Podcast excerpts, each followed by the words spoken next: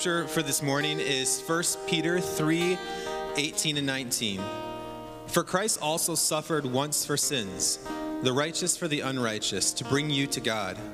He was put to death in the body, but made alive in the spirit. In that state, he went and made proclamation to the imprisoned spirits. The word of the Lord. You God.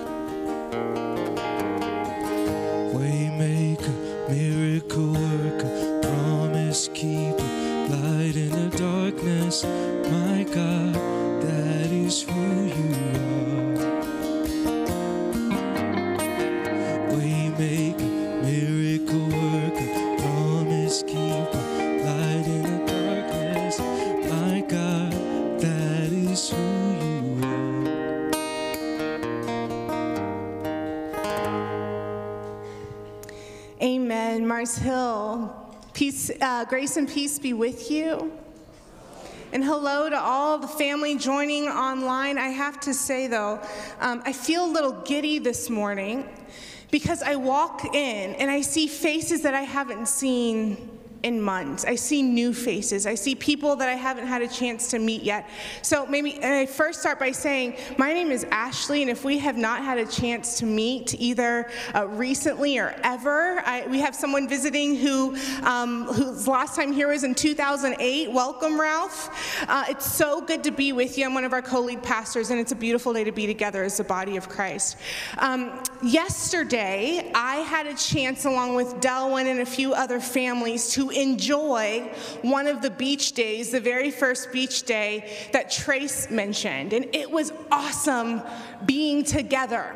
However, it was not as hot as I had hoped. Does anyone else have a beach minimum for going to the beach? My beach minimum is about 83 degrees okay, for me to want to be on a beach. Yesterday, it was a breezy 79.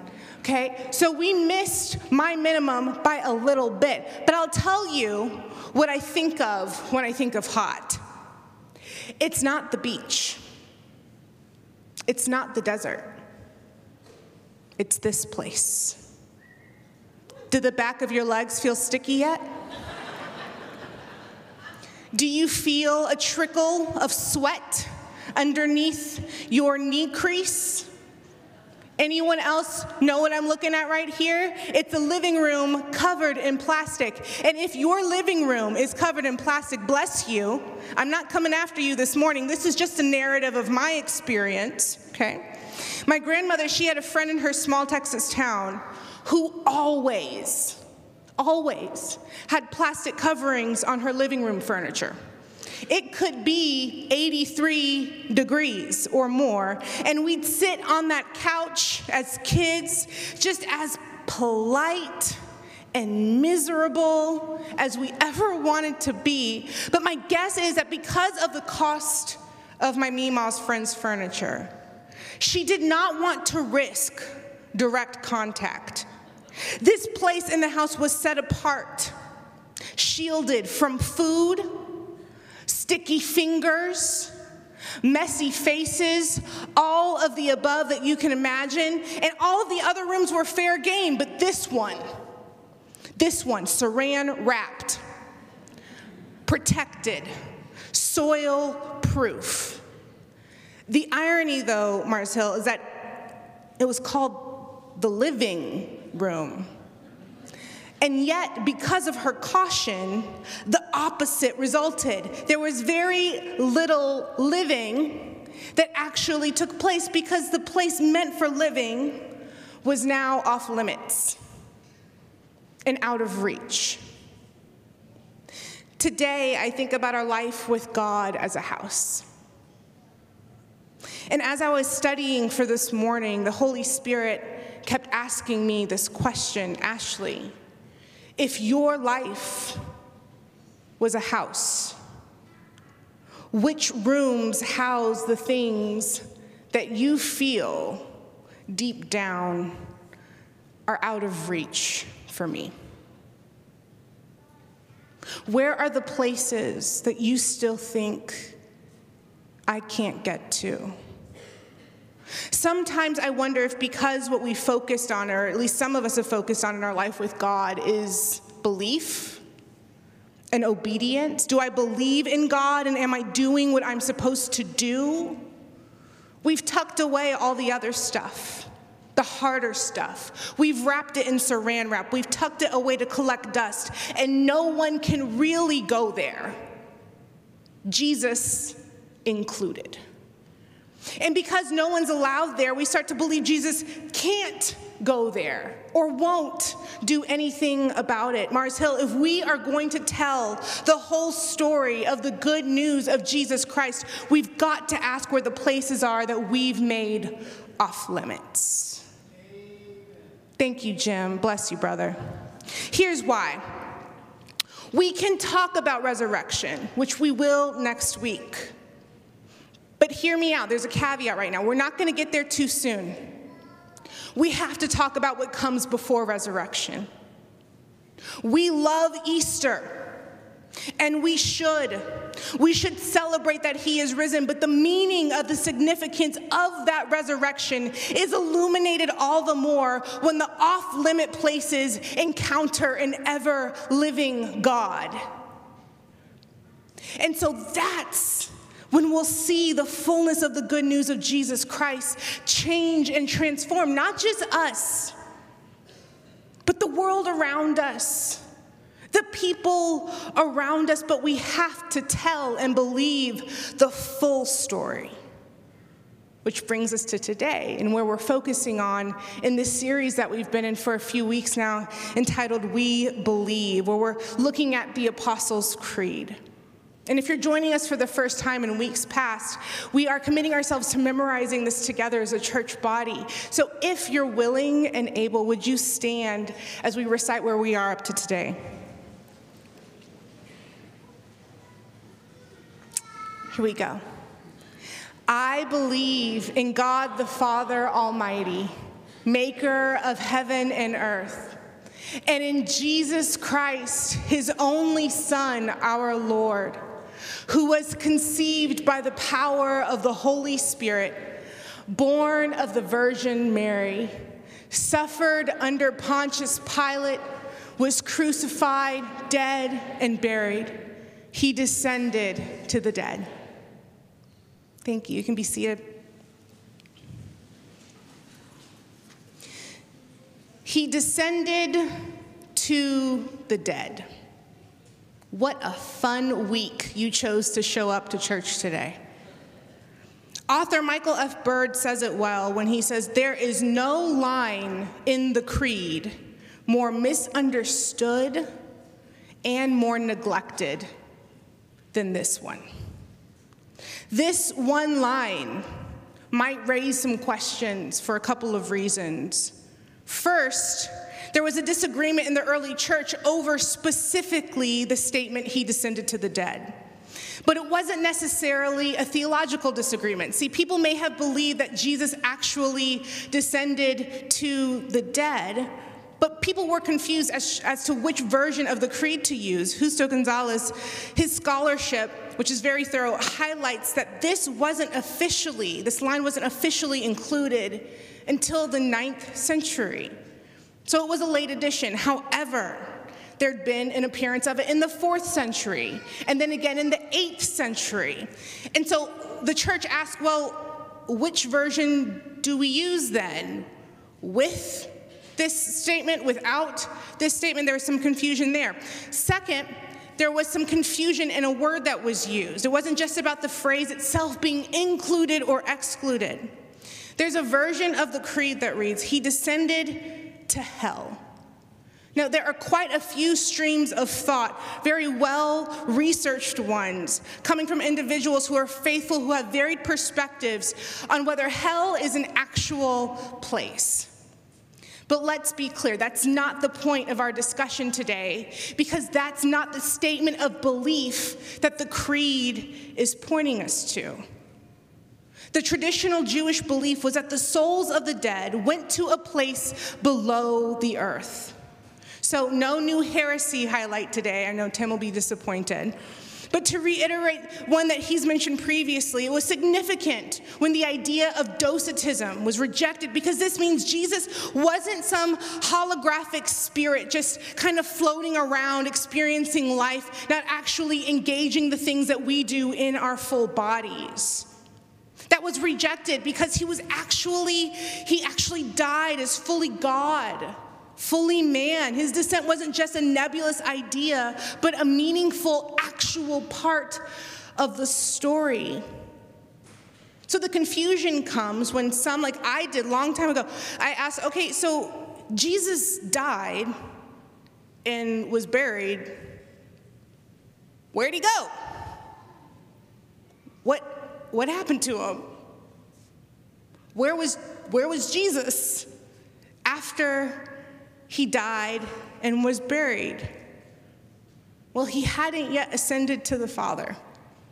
Know, when I was little, sometimes I thought of, you know, you died and then you just ma- magically, bing, like appeared in white robes, like next to Jesus, up in heaven. He didn't, he hadn't ascended to the Father yet. And yet, like I said, some early versions mention hell. What's going on here? As Timon would say in Lion King. A mini Greek lesson here for us, church. Hell and Hades do not mean the same thing in Greek. Hades was where Jews believed the dead waited for final judgment. It was not a place of everlasting punishment and eternal separation from God, as hell is described. In the earliest versions of the creed written in Latin, it was descendit ad inferos, you can see it on the screen Inferos. In Pharos translated to Hades. And Hades meant the lower depths, the underworld, the place of the dead.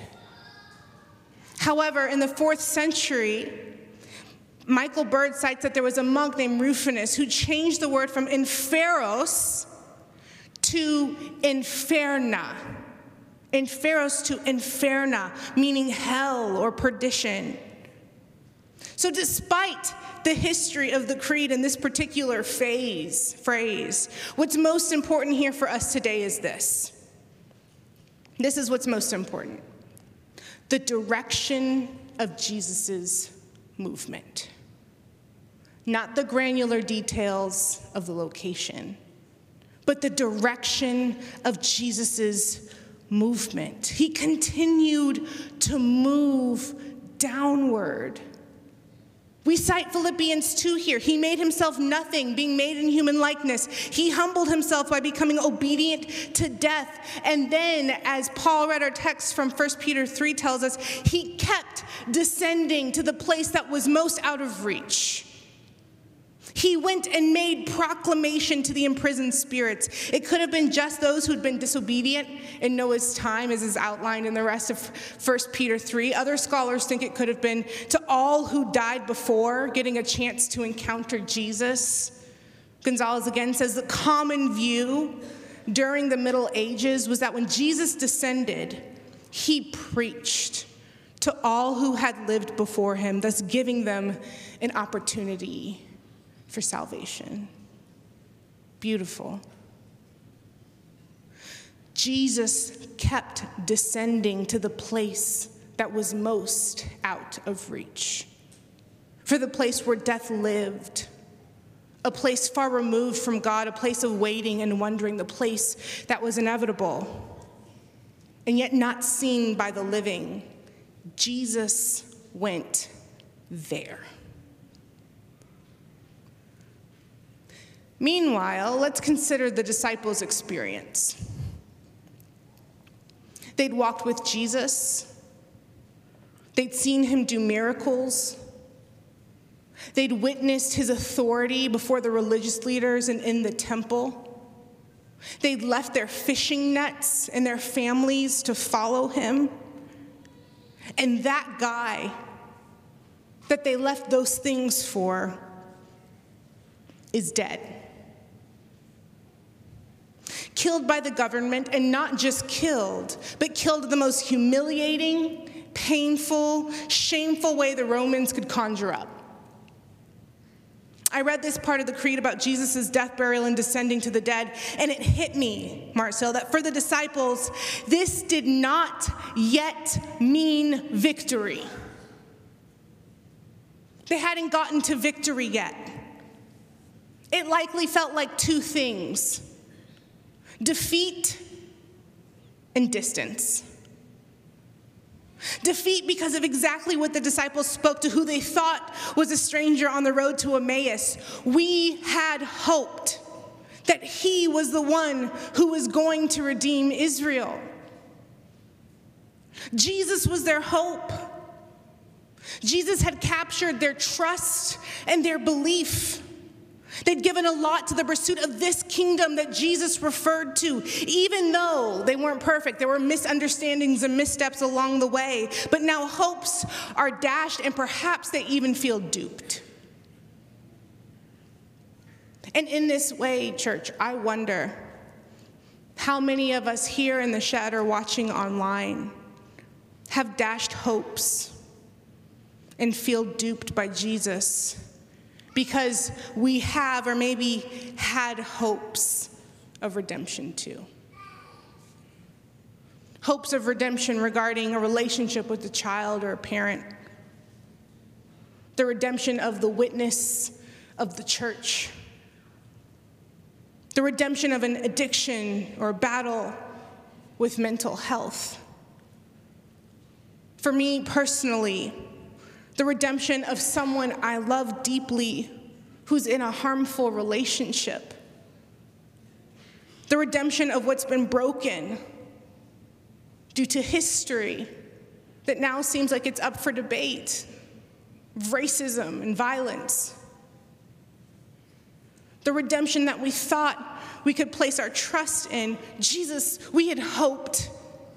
Jesus, we had hoped. Jesus, we had hoped. But now the disciples know he's dead.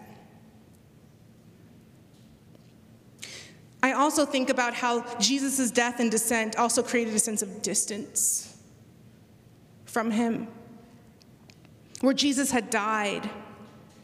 Now they weren't proximate to him anymore. So not only were some asking, Where can we hope now? but now they're asking, Jesus, where are you? Jesus, we had hoped. Where are you? Are you asking that question this morning, Mars Hill? Jesus, where are you? Jesus, where are you in my job situation? Where are you in my battle with cancer? Where are you in my marriage? Where are you in my desire to have a child? Where are you in my singleness? Some of you are on the verge of walking away altogether or know people, perhaps even from this community, who have because of defeat, distance, or both. I love the words to the song that we just sang. Even when I can't hear you, you're working. Even when I can't feel you, you're working. Even when I can't see you, you're working. And yet, for some of us, those lyrics were really hard to sing today because we feel defeated and Jesus feels distant. So I'm going to ask you this question. A couple days over uh, ago over brunch, Dylan asked me this question. Like, where is it that you've tucked so far away in the recesses of your heart or soul, Ashley, that you don't even bring it to Jesus anymore? Mars Hill, for each one of you, where do you sense defeat or distance from Jesus? You don't even bring it to Him in prayer anymore. You think it's off limits. You think he won't go there. You think it's too far gone, too far removed to ever see redemption? I have to ask you that question because, again, before we get to next week and talking about resurrection, we have to understand how deeply um, discouraged the disciples must have felt not being able to see Jesus or be close to him anymore. It's the feeling of Holy Saturday on a random Tuesday. It's the sting of separation and being let down again.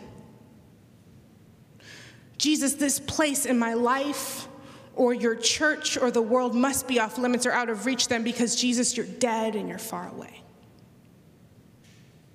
Where's that place for you?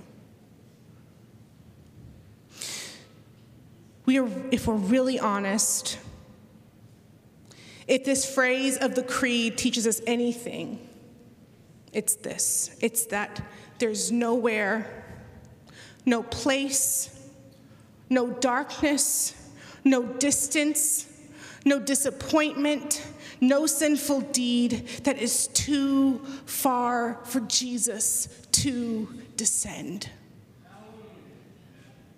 There's no place. There's no place where he can't get to you. There's no situation where he can't encounter you. Not one place because he went to the depths himself. The promise, then, church, is even better than we thought. The promise is not, hear me, the promise is not that we'll never hurt, witness harm, or die. That's not the promise. The promise is that Jesus, the light of the world, the Prince of Peace, the Good Shepherd, can break even the power of death with his very life giving presence. That's what makes us a Jesus people church. It's not that we're more comfortable, well taken care of, or more blessed. It's that we know we're not out of Jesus' reach. It's the faith of David who proclaimed, Where can I go from your spirit? Where can I flee from your presence? If I go up to the heavens, you are there. If I make a bed in the depths, which is Sheol, the Hebrew form of Hades, you are there. If I rise on the wings of the dawn, if I settle on the far side of the sea, even there your hand will guide me, your right hand will hold me fast. Even darkness will not be dark to you. The night will shine like the day. The martyrs knew this, like David did. Those who died proclaiming Jesus Christ in the face of other earthly powers. Author Ben Myers tells of how in the fourth century Athanasius compared the martyrs to children who play with a lion in the desert. If you want to, you can close your eyes and just listen to this. If you see children playing with a lion, don't you know that the lion must be either dead or completely powerless? In the same way, when you see Christ's believers playing with death and despising it, there can be no doubt that death has been destroyed by Christ and that its corruption has been dissolved and brought to an end. Mars Hill, just like David knew this, just like the martyrs of the early church knew this, may we know this. May we know that the places we think are too far or out of Jesus' reach, abandoned by him, may we live boldly, confidently, with, with unusual joy and strength because we know the story isn't over. This isn't where the creed ends, this isn't where the story ends. What places have you come in with today that I felt too far out of reach for Jesus? What have you wrapped or tucked away? I want to read you something that I got in the mail. A couple weeks ago. One of the places that for me seems like really hard to keep praying about is for pieces, uh, uh, places where inequity still is rampant, where, where the worthiness and the imago Dei of people isn't upheld.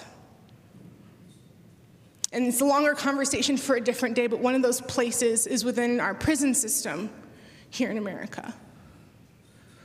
Prisoners are often forgotten about deemed too far gone to be redeemed. But randomly, out of nowhere, a couple weeks ago, I got this letter in the mail. It's from a young man named Jeremy, and he said, Pastor Ashley, my name is Jeremy. I'm writing this to you because I am a Christian in prison. And I currently do not have a church to fellowship with or a Christian friend. I admit I did not become a Christian until I got locked up. Although as a child I grew up in church, yet the older I got, the more I got caught up in the street life. My mother died in 2019, and her death affected me in a lot of ways. Yet it pushed me closer to God because I picked up my Bible and started following the path Christ set for us. Here's what we have to understand, church. And Jeremy, I don't know how you got our name, but Jeremy, if you're watching this, you can be part of our church. You can be part of our church. We have to understand, Mars Hill, that if we are going to proclaim a witness of the light of the world, we cannot be afraid of the dark places. Because it is in the dark places, like it was for Jeremy, where Christ's presence can be encountered. We have to stop being afraid of those places. So, the invitation for us this morning is a twofold one. It's, it's fairly simple, but I hope it provides a challenge to our hearts and to our lives together. The challenge is for those places that you're thinking about even now to be opened up to the full story of the gospel. To once again become living rooms, places where the Holy Spirit dwells. And we live aware of the darkness, pain by what's not yet but not overpowered by it. That we, we are not overpowered by it. And the second invitation is to have the same mind as Jesus Christ, just as he did. To descend to the places that seem too dark or distant and to proclaim him. If we cannot let Jesus into those places, we cannot proclaim him there. We can't. And I can tell you right now, there are places in Grandville and around our local context in Grand Rapids and in that local context that desperately need the light of Christ. So we must become a church that is not afraid. We have to be that church. The good news for this week, for this phrase of Jesus' descent to the dead, is that in his descent, he breached the power of death, though death thought it had breached power over him. And he descended because of love. That's why we come to this table every week to remember the power of Jesus' descent and what it means for our lives together as the church. We recite this together to remind ourselves that descent is not where it ends, that there is new life to be found. There is strength and boldness that we might have as the people of God in the dark places. So, Mars Hill, the Lord be with you. Lift up your hearts. Let us give thanks to the Lord our God. On the night he was betrayed, Jesus took the bread, and after giving thanks, he broke it and said, This is my body, which is for you. Do this in remembrance of me. And after supper, in the same way, he took the cup and he said, This is the new covenant found in my blood. Do this in remembrance of me. For whenever you eat this bread and you drink this cup, you proclaim the Lord's death. You proclaim the Lord's death until he comes. So, Holy Spirit, come. Would you descend on these elements as you have in centuries before this? Do what you always do. Would you provide for us spiritual nourishment? Remind us of the importance of this part of the story, the descent. And may your body and your blood encourage us and give us strength to go there and proclaim your goodness in Christ's name. Amen. And so now, church, we proclaim the mystery of our faith. a mystery that some parts we might never understand. That is important to the strengthening of who we are as living as a Jesus people for the sake of the world. And that mystery is this that Christ has died, Christ is risen, and Christ will come again. So the invitation now is to receive who you are as the body of Christ. And we also are really, really excited to announce that if you sense a stirring in your heart, the Holy Spirit has brought something to mind, and you want that thing that you've tucked away to be brought into the full light of Christ, to be reminded of Christ's presence with you.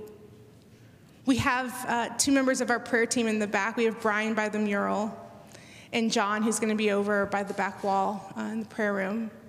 So I invite you as we move through these next moments together, um, reach out to one of them if, if you'd like to pray, or if you came with someone that you're sitting next to and you feel led to pray for them or ask for prayer, please do that. Use the space as you need it. Um, Brian and uh, John will also be available after service as well. So if you don't make it there now, they'll be, they'll be hanging around. Bless you.